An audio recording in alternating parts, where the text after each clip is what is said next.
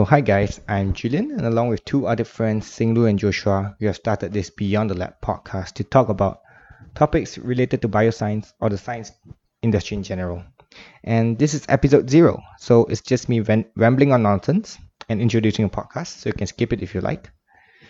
And just a little bit about me, I'm Julian. I just finished my biotech degree, but I don't think I'll hold under microscope, micropipette for a very long time. I don't think lab work suits me, but I did enjoy the learning though. But for now, as of my career, I think I'll dabble more on the business side of things. So, th- because of that, so this is my way of keeping in touch with the science world through this podcast, and I hope to learn a lot from people in the science industry. Talking about the podcast, there are three things that we want to focus on for this podcast at least.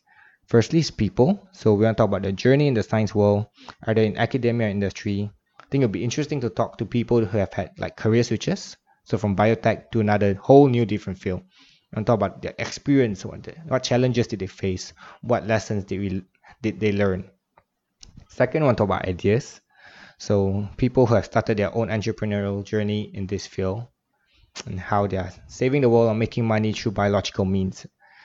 And the science aspect of it will be interesting, like whether they how they use microorganisms, how they use enzymes and stuff like that. But I think it'll be very interesting to talk about the business aspect as well, which I think a lot of science students like, like me as well, because we always learn a lot a, a lot about the knowledge, lab stuff, but we don't learn about the business aspect of things, which is vital in anything that you do. And lastly, we want to focus on insights. So I want to talk to PhDs and lecturers on their like research articles and maybe dive deeper in like current trends like CRISPR, nanotech and so on all the fancy fancy terms. And i think yeah we'll learn a lot from that i guess. But and so for now we'll be focusing more on the bioscience industry more on the biological sciences so like medical psychology biotech biomed food science microbiology and so on.